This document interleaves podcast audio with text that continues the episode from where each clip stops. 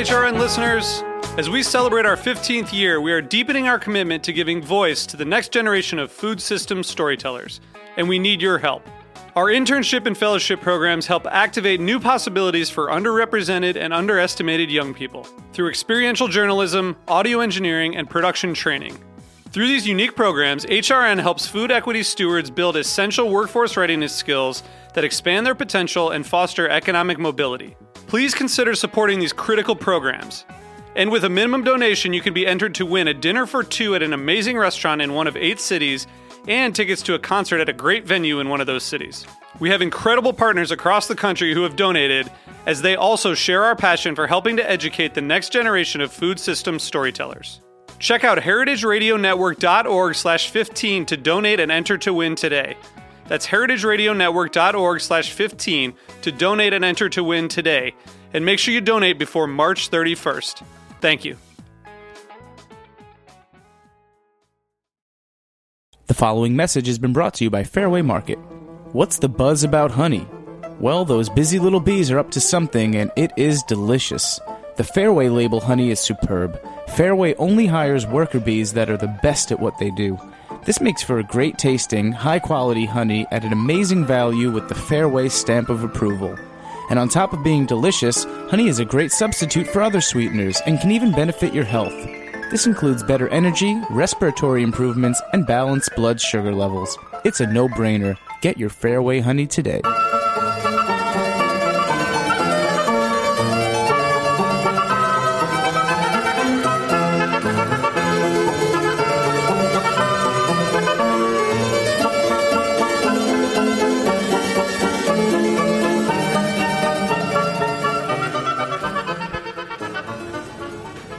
Hi, and welcome to A Taste of the Past. I'm your host, Linda Pelaccio, and this is a half an hour journey through culinary history.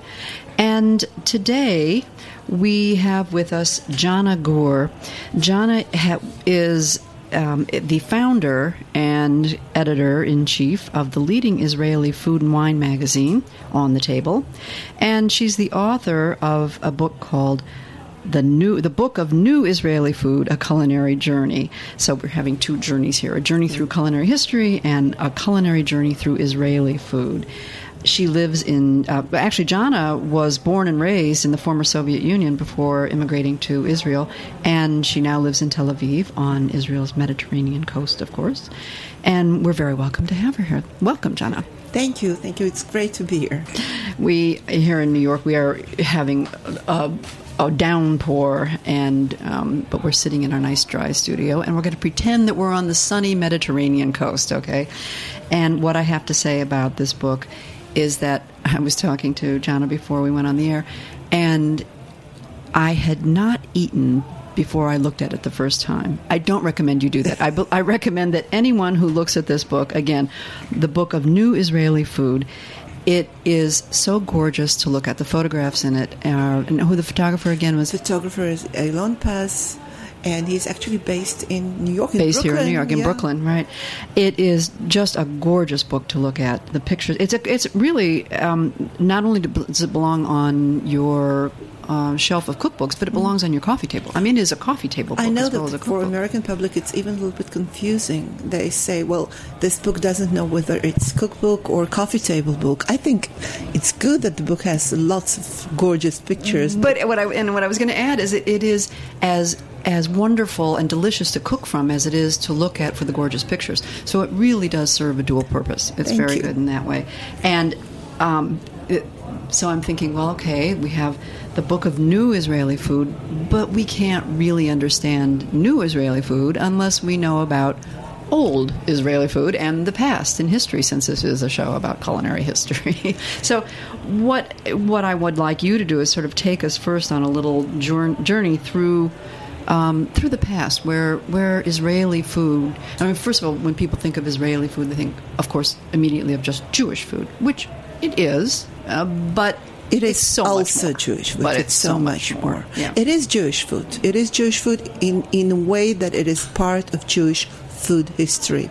And Jews have fascinating history and they have fascinating food history. It's, it's I'll need a week to explain all that. I'll try to There's do so it. many different okay, foods. yes, and um, basically, you know, Israel Jewish history, like in two minutes, we're living in the land of Israel. You know, many thousand years ago, very basic agricultural society, and uh, we were more or less exiled from Israel. Uh, about depending when certain groups of um, Jews left Israel or Israelites left Israel, the land of Israel, even earlier in the in the you know, the in the time of Babel, um, in the destruction of the first temple 2,500 years ago. But most of the Jews left the land of Israel about 2,000 years ago, and they went on and settled all over the world, basically. And this is where Jewish food history starts, because wherever Jews settled, they created their own food system. They had to because as you know, according to Jewish religion, Jewish religion is very heavily based on defined. Actually, Jews are defined by what they eat or do not eat, and how they eat it, and how they combine the foods.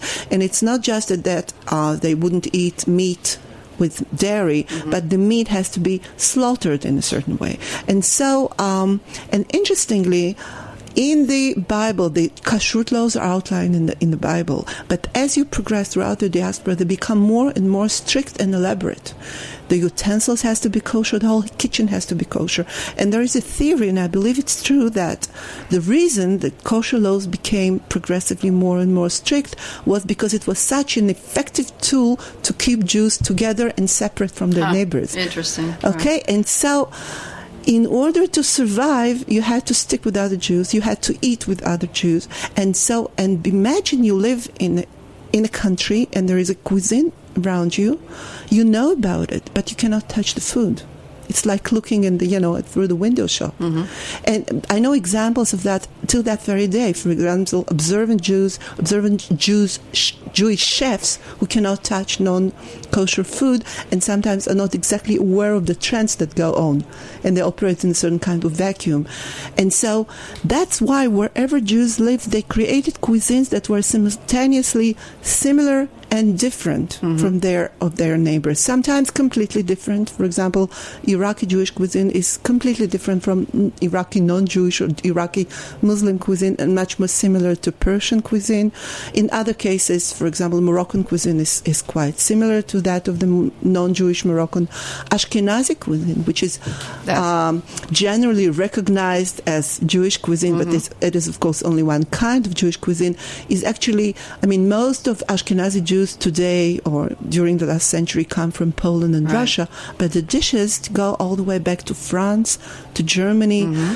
Things like gefilte fish or chopped liver are not eaten by Poles or Russians, only by Jews. It's interesting. I just had Joan Nathan on recently, and, and she talked about um, going and searching and researching the Jewish food in France and Yeah. how many of those recipes that Because you just France said was- went back so long ago. Because Jews move around all the time, you know, and they take with them, it's always some kind of food in transition or cuisine in transition, being, you know, bearing um, heritage from the past, being influenced by whatever is around it. And in this respect, Israeli food is exactly that, because Israeli food today is a combination of local food, which in this case would be Arabic, Palestinian, you know, local terroir, local ingredients, and immigrant cuisine. Only instead of one, we have, I don't know, How 30 Yeah. or 40. It's which is for a food historian, by the way, or a food lover. It's paradise. Um, I can imagine. For example- well, the fir- well, and and in you know talking about new Israeli cuisine, I mean, Israel as its country as it is today is a very new country. So to say It's that a very new that it's new cuisine, I mean, it's all new. Well, but I mean, well, and The I know what reason you uh, that. I decided to call it new is because I want wanted to focus on what happened over, let's say, last twenty years, during which we really experienced a food revolution. Mm-hmm. Well, and to explain first that the first wave of immigrants were primarily Poland, Eastern Europeans, right? Eastern Polish Europeans, and, and yes. Russian. largely there were other groups but larger there were Poles and Russians and frankly they're not really interested in food and they were definitely not interested in diaspora food furthermore they wanted nothing to do with the diaspora. They want to create you know the ethos of a new Israeli. But this new Israeli would be a farmer. He would work the land. And so there was some connection you know to, to local produce to to uh, to attempts to emulate ancient, you know, Hebrew culture, going all the way to the uh, to the Bible, and that's why they looked upon their Arab neighbors for inspiration, because in many ways Arabs uh, symbolized for them, embodied for them, you know, the Asian Hebrews, because they stayed in the land for all this uh, time. So when all right, so they so now we have this this new land back to Israel, Yeah. back to you know, and founding of a new homeland. You talk about the melting pot. You Yeah. talk about all these all these cuisines coming together. Yeah. What? Well- how? How? How do Oh, they that- mesh? Well, they mesh uh, in the most. Um, but first, I should mention this was the beginning. You know, these first waves of immigration. The big and mixed waves arrived later in the 40s and the 50s, and then we had Jews coming really from the Middle East, from the Balkans, from all over the world, and we had this few dozens of cuisine, and there were mixing simply because you know the population was mixing most of Israelis are, are, you know, what we call mixed origin, you know, and um, and it becomes more and more so. Most Israel, even if your father is Hungarian and your mother is Czech, there is still two different cuisines. Or, and of course, if your mother is Moroccan and your father is Polish, and this is what happens all the time. But you can say um, that largely the Sephardic cuisine, you know, the Yeah. Middle Eastern cuisine, the Balkan cuisine are much more do- more dominant Sure. because Well, look where you're living. I mean, you know. exactly. And Ashkenazi cuisine, what is again recognized worldwide as Jewish cuisine, is much less pervasive. It's Mm-hmm. really So when you know when people think of of Israeli cuisine, the first thing we think of those of us who aren't familiar with it, of course, hummus. Hummus and falafel. Right, hummus right. and falafel, both Arabic foods, both very popular. Hummus is, you know, local.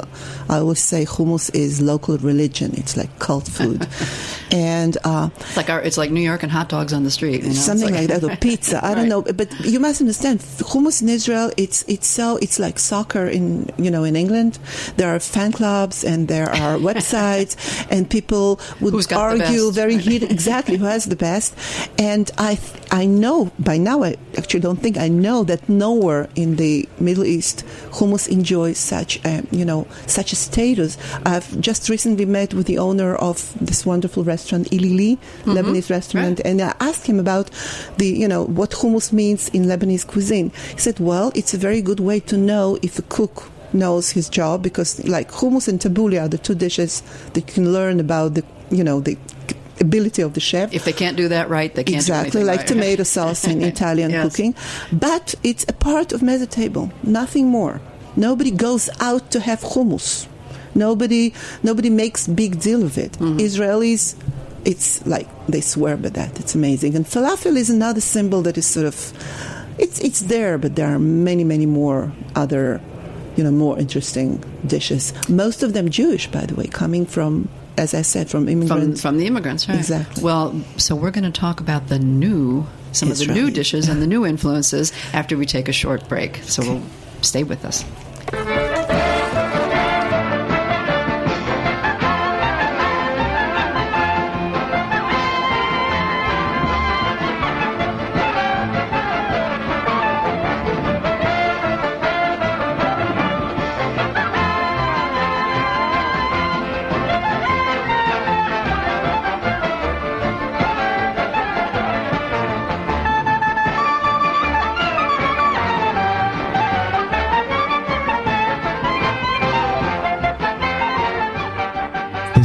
Service announcement from Heritage Radio Network. Tune in to the main course Sundays at 12 p.m. with hosts Patrick Martins and Katie Kiefer. They examine issues from the interconnected worlds of agriculture, cuisine, and sustainability.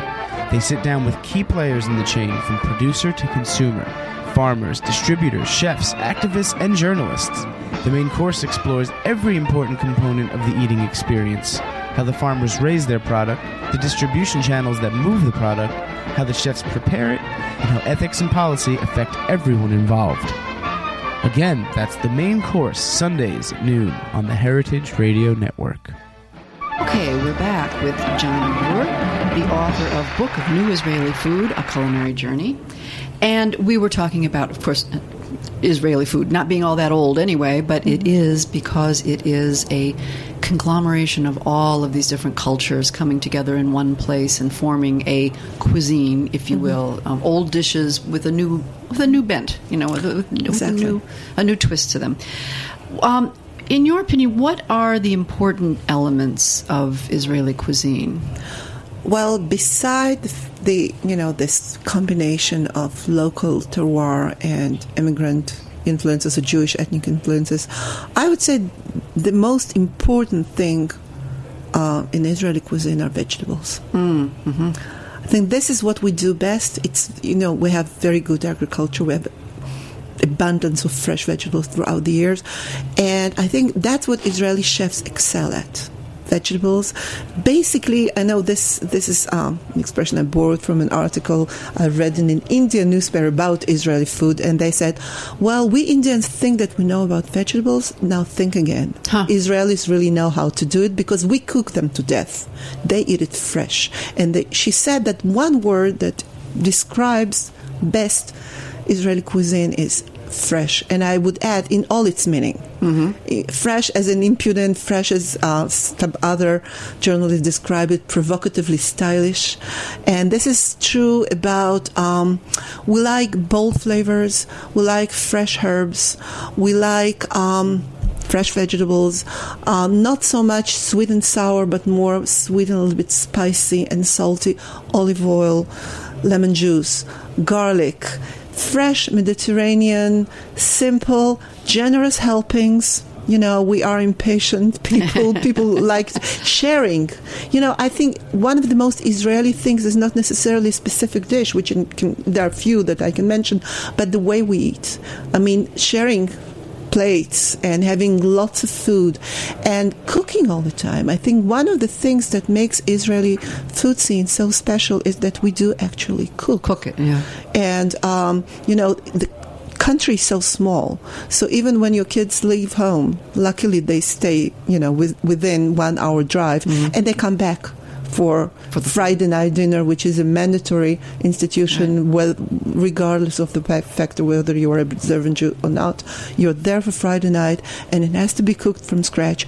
And on Friday night table, because as I said, you know, they're mixed origins, so you would see couscous for the main course and chicken soup you know, as a soup, and then some cake, which is probably from Eastern Europe because most of our cakes are sort of of Austrian German origin because most of the first bakers came from Germany and Austria. And so this is it is very family style, um, informal, casual, but yet, and this is the product of last, let's say, 15 to 20 years, the Western cooking improved tremendously. Yes. Yeah. And that happened when chefs went, when first of all, food became, fine dining became legitimate. And, and you know, because before that, we're too busy surviving and building That's our country. And travel. I mean, travel was so much more Exactly. Yeah. People started to travel. Uh, becoming a chef or, or, you know, choosing uh, cooking as a career became legitimate. Chefs or young people would go uh, abroad to study and they would come back and they would try to apply what they learned on, you know, to local well, and that- ingredients. that's international. I mean, that's that, that we've happened just seen a- everywhere. A, a boom in that. Exactly. And in Israel, it just just happened very, very quickly and very, very dramatically, and that's what's so interesting about it. And this is what I try to convey. And certainly, we're seeing a lot of trendy, trendy new restaurants and and and dishes. And but I had to laugh because the very first line in your book You write. They say nobody comes to Israel for the food. Exactly. well, Well- with this book, you're definitely trying to change the thing things. is that probably if I have uh, the book was written three years ago and came out in the states two years ago, but uh, today I probably wouldn't have said that because people are going to Israel for the food. Mm-hmm. The reason I said that is because Israel has so many more famous things, you know, like history and religion and everything. right, and people go. yeah, But people do reason. go to Israel for the food. There are culinary tours. Some of them I'm involved with, others I just know about. People are going to Israel for the food, which is for me pretty incredible. But when they, even if they don't go to Israel for the food and, and they love food, they, they come to Israel and they're having a feast. Hmm. Well, I, I just loved reading through a lot of the recipes, and as you said, the freshness of Yeah. the vegetables, the pictures. I mean, they really do show that that freshness of um, there's like you know moisture's bursting out of the Yeah, I was- tomatoes. But but I but I got a sense. I was reading some of the recipes and, and knowing Italian cuisine very well. I'm thinking, Mm-hmm. Wait a minute, this sounds very familiar. Well, it's all the Mediterranean. There are very similar dishes. They are very um, similar. You know, like the the bread, the tomato bread soup, which is like a panzanella a salad. And the salad, Yeah. which is fattouche, by the way. It's Fattouche, Lebanese it's salad. fattouche Yeah. and, and it's panzanella in Italian. It's very you just similar. change a few of the herbs and you have the same thing. And and just so many of the dishes just using all the fresh ingredients from the land. And that's, that's yeah, very and important. It, what's nice about it that we're progressively getting more and more Mediterranean. I'll give you one example: olive oil. Israel, you know, the symbol of the state of Israel is olive branch. Olive oil and olives are all over the Bible, and it's like the symbol of our culture. And yet, 25 years ago, we hardly used any olive oil in our cooking. Arab Israelis did, of course. Mm-hmm. Moroccan Jews, a little bit because they knew it from their old country. But most of the Israelis didn't know the first thing about the olive oil, maybe sprinkle a little bit of olive oil on their salad. end, right. At the end. And it took Mediterranean diet that for us to pay attention to the fact that we have all this, you know, amazing olives growing all over the country, and now we consume so much olive oil that we have to import it. Excuse me, export, import it, Import it, because right. we don't have enough yeah, right. which is quite amazing, and that's true for many ingredients. Where we are, even our music is, you know, becoming more and more in the Mediterranean. It's part of becoming part of, you know, actually where we live. the whole cultural Exactly. uh, zeitgeist, if you will. Um, you now talk about some of the, the trendier dishes and, and the and not trend. I mean, they're old dishes, but they're brought. They're sort of brought to life Yeah. again. I can give you example of the eggplant. I think it's very, Oh, very there. yes. oh, I love. There was one picture that where it's just roasted and split Exactly. open. That's a of- really good example because Hmm. basically eggplant, again, we didn't invent eggplant. It's like the soul of the Mediterranean. By the way, one of the um, names I to- toyed with when I thought about the name for the book was His Majesty the Eggplant because he's like, you know, the king of vegetables for us. And it can be prepared, in, of course, it can be grilled, it can be fried. We prefer it, of course, grilled over open fire. And then you can do something very classic with that. You can prepare baba ganoush. And of course, again, we didn't invent baba ganoush. It's a classic uh, Lebanese, Turkish part of the meze table. But um, what Israeli chefs do, by the way, I think the first to do it is Erez Komarovsky, who coming shortly to New York, Ah. this wonderful chef. He did what I called baba ganoush deconstructed. He took the whole grilled eggplant, split it open, and poured tahini and olive oil and lemon juice and sprinkled Sprinkle some herbs, right? and it, today it's almost a cliche in Israeli, you know, in trendy Israeli restaurants. But when it first started, we were so, you know, excited about it. About it, how can you take something so traditional and reinterpret it? One of the recent projects of Erez is, which we featured in our magazine, he took kugel, you know, the good old Jewish kugel, but he made it with lamb and with saffron and with um, courgette flowers. So the idea of um, noodle pies, you know, sitting all night in the in the oven is the same, but what you put in this noodle pie, what kind of noodles and what kind of condiments, what kind of ingredient is completely new. Changes the whole And we are so lucky because we have so much to play with. Uh-huh. I mean, we can we can take Iraqi recipe, Persian recipe, Yemenite recipe, and frankly, I think one of the things that disappoints me that, to my taste, Israeli chefs do not take enough of these goodies that surround us. Hmm. Yesterday, I had a discussion with owners of lovely Israeli restaurant in New York, Taboon, and um, the owner is from Persia. I mean, she's a Persian Jew, and one of the most amazing Jewish Persian dishes is called gondi or gondi. It's a, it's a soup, it's a broth with uh, something that looks like. Uh, Knedlach on steroids. Mm-hmm. It's like it's big, yes, huge but once in the center, right? exactly. But once you taste it, you discover it's something completely different. It has it's made from chickpea flour mm-hmm. and chicken meat, and it's spiced with cardamom, and it's completely exotic and wonderful. And I ask her, why don't you make it? You know, for why don't you put it on the menu? It's such an amazing dish. I'm sure everybody will love it. But that's in New York. But you don't see much gondi in, in Tel Aviv as well. Mm. You do say there is a Persian restaurant that I founded in New York where it's on the menu. Actually. I'm not sure gondi is on the menu. Mm-hmm. Yeah. Okay. Yeah, it's it's wonderful. I, and I agree with you. I mean, it's just it's it's one of those homey meals that you. It's just surprising. And you don't expect this this sort of I don't know festive flavors. Right. It's just so wonderful. Right. Um, how much does kibbutz life play in in the food or the or the evolution of the food? kibbutz Israel? was very important in the early history of Israel. For food, I mean, kibbutz is credited with the invention of the Israeli breakfast, mm. which is we're very proud of it. And what makes Israeli breakfast Israeli is the fact that we have salad for breakfast. This is like very unique thing that probably nobody else does except Israelis having salad for breakfast. That's how I spot tourists, by the way, in, in, in what Israel. what they're eating for They're breakfast. pushing away the salad. Uh, but uh, it started on a kibbutz because on a kibbutz uh, there were. Um, you know, the farmers would go to the fields very early, and when they come back and to have their breakfast, quite hungry by then, uh, they would make their own meal with whatever was available in the kitchen, and usually there were fresh vegetables.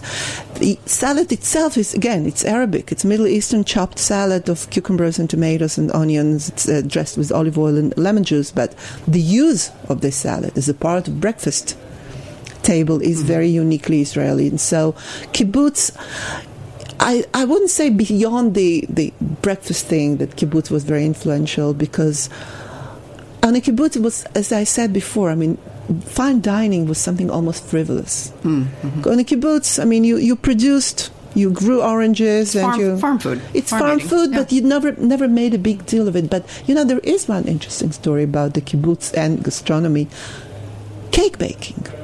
Cake baking very big in Israel, hmm. uh, and on a kibbutz there were no private kitchens. You know, there was this communal dining mm-hmm. hall, and yet there were women who wanted to express their culinary creativity, and they would make the cake in in their homes and take it to the communal kitchen to be baked, and they because you know you always bake for, for weekends. You bake mm-hmm. for Friday night, so you'll have something to serve for dessert or to give your guests. Because in Israel, when you invite people over, it's for a cake and coffee. That's the standard thing. And so much so that there were even cookbooks published based on these recipes from kibbutzim during the time that there were no kitchens, but they still baked cakes. Hmm. That's interesting. So it's quite interesting. Yeah, yeah. yeah very interesting. Um, you have you do include in the book um, a section on wine. In fact, you say wine fever in the Holy Land. Yeah. I mean, you know, it, it's because because kosher wine. Of course, we you know for so many years now. Yeah. Of course, we can find wonderful kosher First wines. First of all, it's a very important thing to know that kosher wine is exactly the same as non-kosher wine. It has to be according to Jewish religious laws. It had to be made by observant Jews. That's right. all. Right. I mean, the same wine. It doesn't. It's not better. It's not worse. It could be anything. It could be anything from great to substandard. And in fact, if again, you know, this sentence that I repeat all over again in the book. Twenty years ago, twenty-five years ago, we didn't have that great coffee. We didn't have great bread. We didn't have great wine. Great wine. We had yeah. Israeli wine. Was we called it hammer wine because it gives you headache. Yain Patishim in Hebrew. And then about 25 years ago, with the advent of Yarden Winery on the Golan Heights, it all changed. They were the first to change the, you know, the, the scene of local wines. They modeled their winery after California wineries. And today, I think uh, Israeli wine scene is quite amazing. We have over 200 boutique wineries, about 20 or 30 large wineries.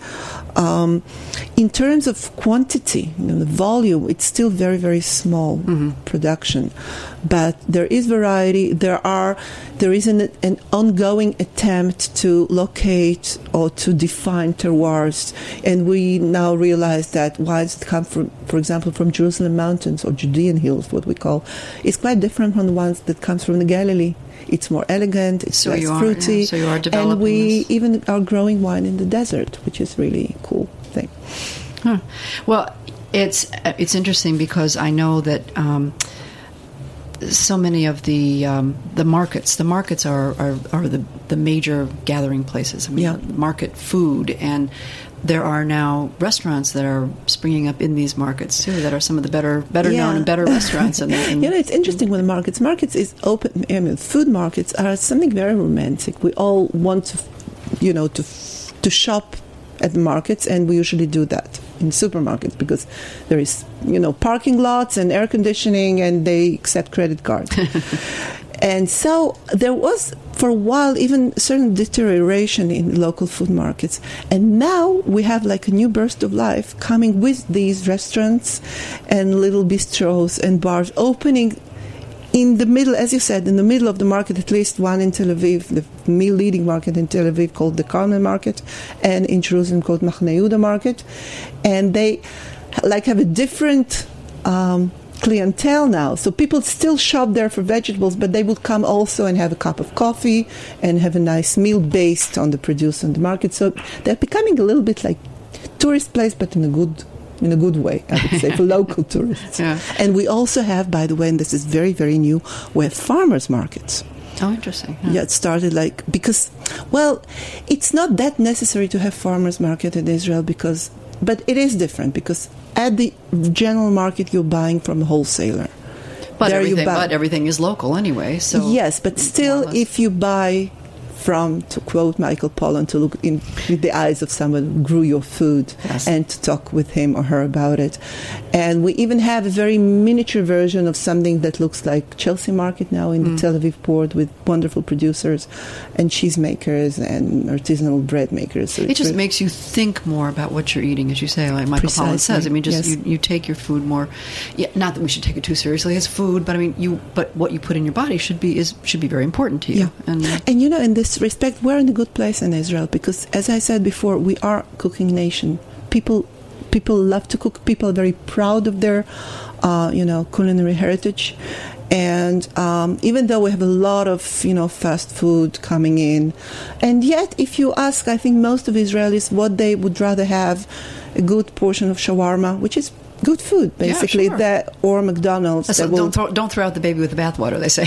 yeah keep some of those old we- things. yes it's good. made on the you know it's it's freshly made it's Right. nice it's flavorful they would say yeah shawarma or maybe bure- burekas or falafel rather than mcdonald's or Yeah. any kind of Yeah, you know yeah, commercial fast food So, what would you really say is, if you could sum up, what is new? What is really new is first New. of all legitimacy of you know engaging in, in fine dining creativity of the chefs the fusion that is becoming more and more intense um, eh, this and and uh, it's a baby cuisine. I mean, it's it's too early. That's why I'd never called it the Book of New Israeli Cuisine because it's not a cuisine yet. It's it's too early.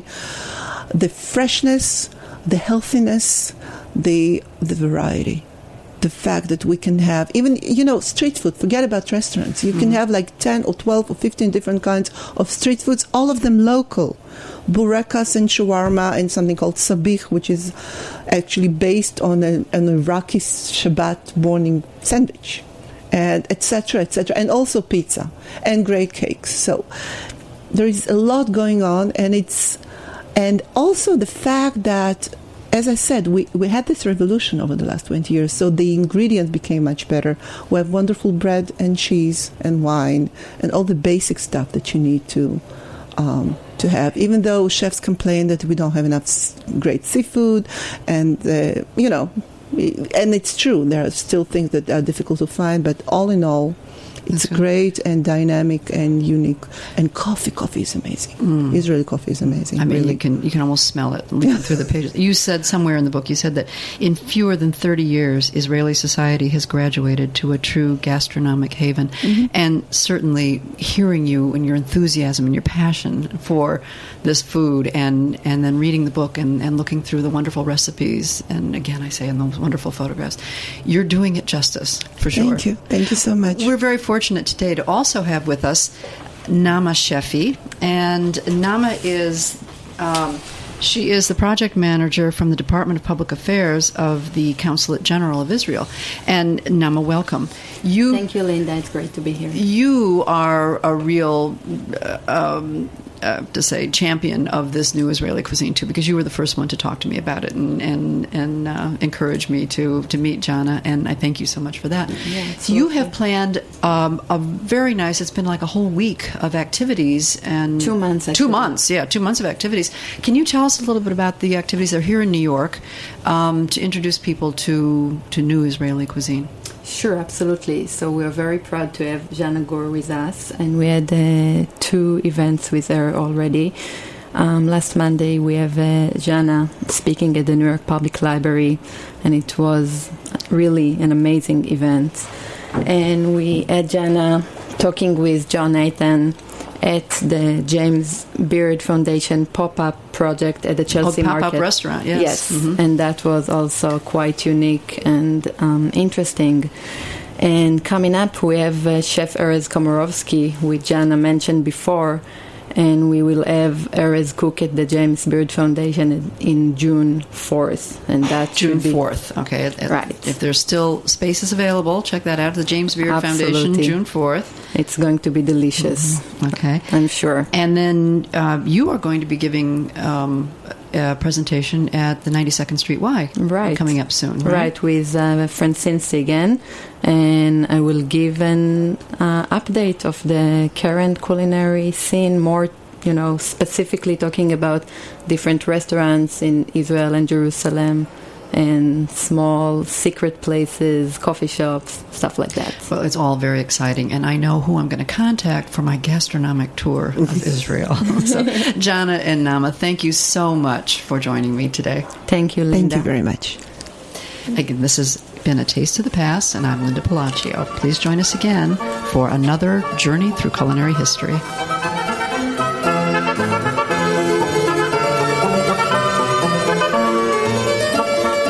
Thanks for listening to this program on the Heritage Radio Network. You can find all of our archived programs on heritageradionetwork.com, as well as a schedule of upcoming live shows.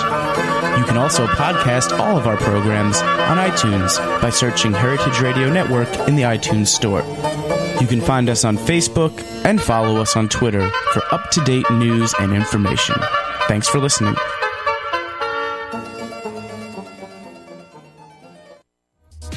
This is Behind the Scenes Food News with Katy Keiffer. This little nugget comes from Food Safety News, which is a blog that you can get every single day if you want to sign up for it. I love it. And in this one, it says, in what qualifies as ground shifting news in the food safety world, the U.S. Department of Agriculture today, to, on Tuesday, lopped 15 degrees off of its recommended temperature for safely cooking whole cuts of pork, aligning it with guidelines already in place for beef, veal, and lamb. Heating steak, roasts, and chops to an internal temperature of 145 degrees Fahrenheit, so long as the meat sits briefly before it's eaten, is enough to ensure its safety, the USDA said. This latest revision for pork comes again on the advice of the FSIS, which is the Food Safety Inspection Service, which says cooking cuts of pork to 145 degree Fahrenheit with a three minute rest is as safe as cooking them to 160 degrees the previously recommended temperature with no rest time. So um, now you can have a little bit of pink, juicy pork, even if you're buying commodity pork, which should vastly improve its taste and eating quality. This has been Behind the Scenes Food News with Katy Keiffer. The following is a public service announcement from Just Food. Help bring live chickens into food challenge communities through your donations to the Just Food City Chicken Project 2011. The City Chicken Project would not be possible without the volunteer hours, donations, large and small, and the vibrant energy and ideas of the communities we work with. Just Food is a nonprofit organization that connects New York City communities and local and urban farmers with the resources and support they need to make fresh, locally grown food accessible to all. To donate, search on Kickstarter.com for Just Food and find their City Chicken Project. For more information on Just Food, visit justfood.org or call 212 645 9880. That's 212 645 9880. Let's keep making New York City a better place to live and eat. Nicole Taylor is always the first to talk with new and exciting personalities in the food world on her show Hot Grease. Check out a little clip. Everything is super sweet in the Heritage Radio Network studios today. We're chatting with Fany Gerson. Fany is a graduate of the Culinary Institute of America and the 2011 James Beard Foundation Cookbook Award nominee. Oh my God, we fry in bed style. We have to talk dough donuts. I'm going to have to say, Fany, I don't know if you know this.